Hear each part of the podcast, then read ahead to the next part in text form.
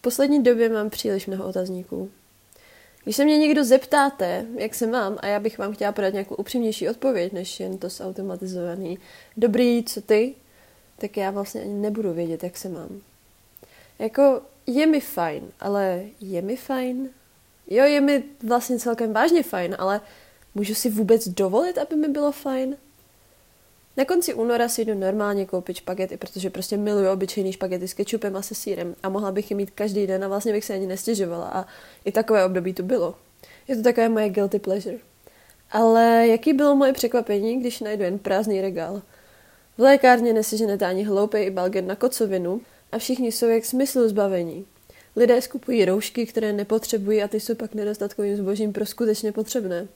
Rouška v hodnotě dvou stovek se prodává za pět tisíc a není to nic neobvyklého. Panika dorazila do Ačkoliv jsme původně zamýšleli březen tematicky věnovat konzumu a že by to s těmi prázdnými regály taky sedělo, přesto si myslím, že bychom měli zůstat u stávajícího poslání a ten měsíc na to cítit se dobře si ještě prodloužit, protože to je jediné, co teď všichni potřebujeme. Když se budete cítit dobře, bude vám dobře a o ničem jiném to vlastně ani není. Když se budete cítit dobře, všechno bude v pořádku. A nepřejeme si to teď tak trochu všichni.